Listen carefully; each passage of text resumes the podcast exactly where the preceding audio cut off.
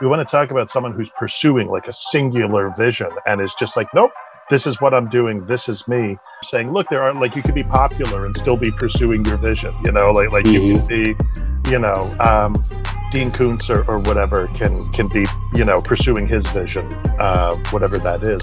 You can leave the thing about Koontz. in there. Was that a shot? sorry. I'm sorry, Dean Man, Koontz. he said fuck Stephen King and then he just took a shot. too. Read my books, you fucker. Does he swear?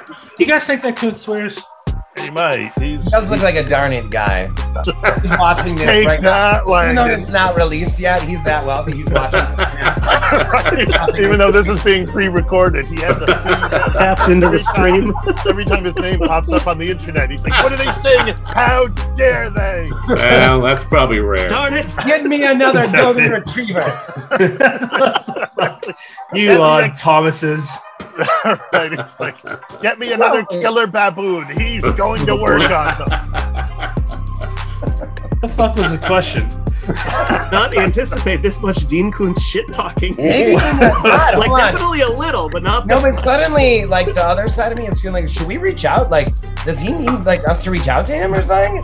Like, he's not like he's he's not online. He's not at conventions. Is he like? Does he need a helping hand? You think he needs an intervention, John? I, I think I think Dean Cruz might need like a friend. I'm- Or I'm, gonna look intervention. at it. I'm gonna I'm I'm gonna find out where he lives and just go to his house. I'll let you guys know how it goes. He needs a I can- friend intervention. I feel like this is this is the next Netflix show. You know, Dean Koontz needs a friend. Oh my God. Or It's- intervention. It's going to be Josh Ballerman trying to be his friend.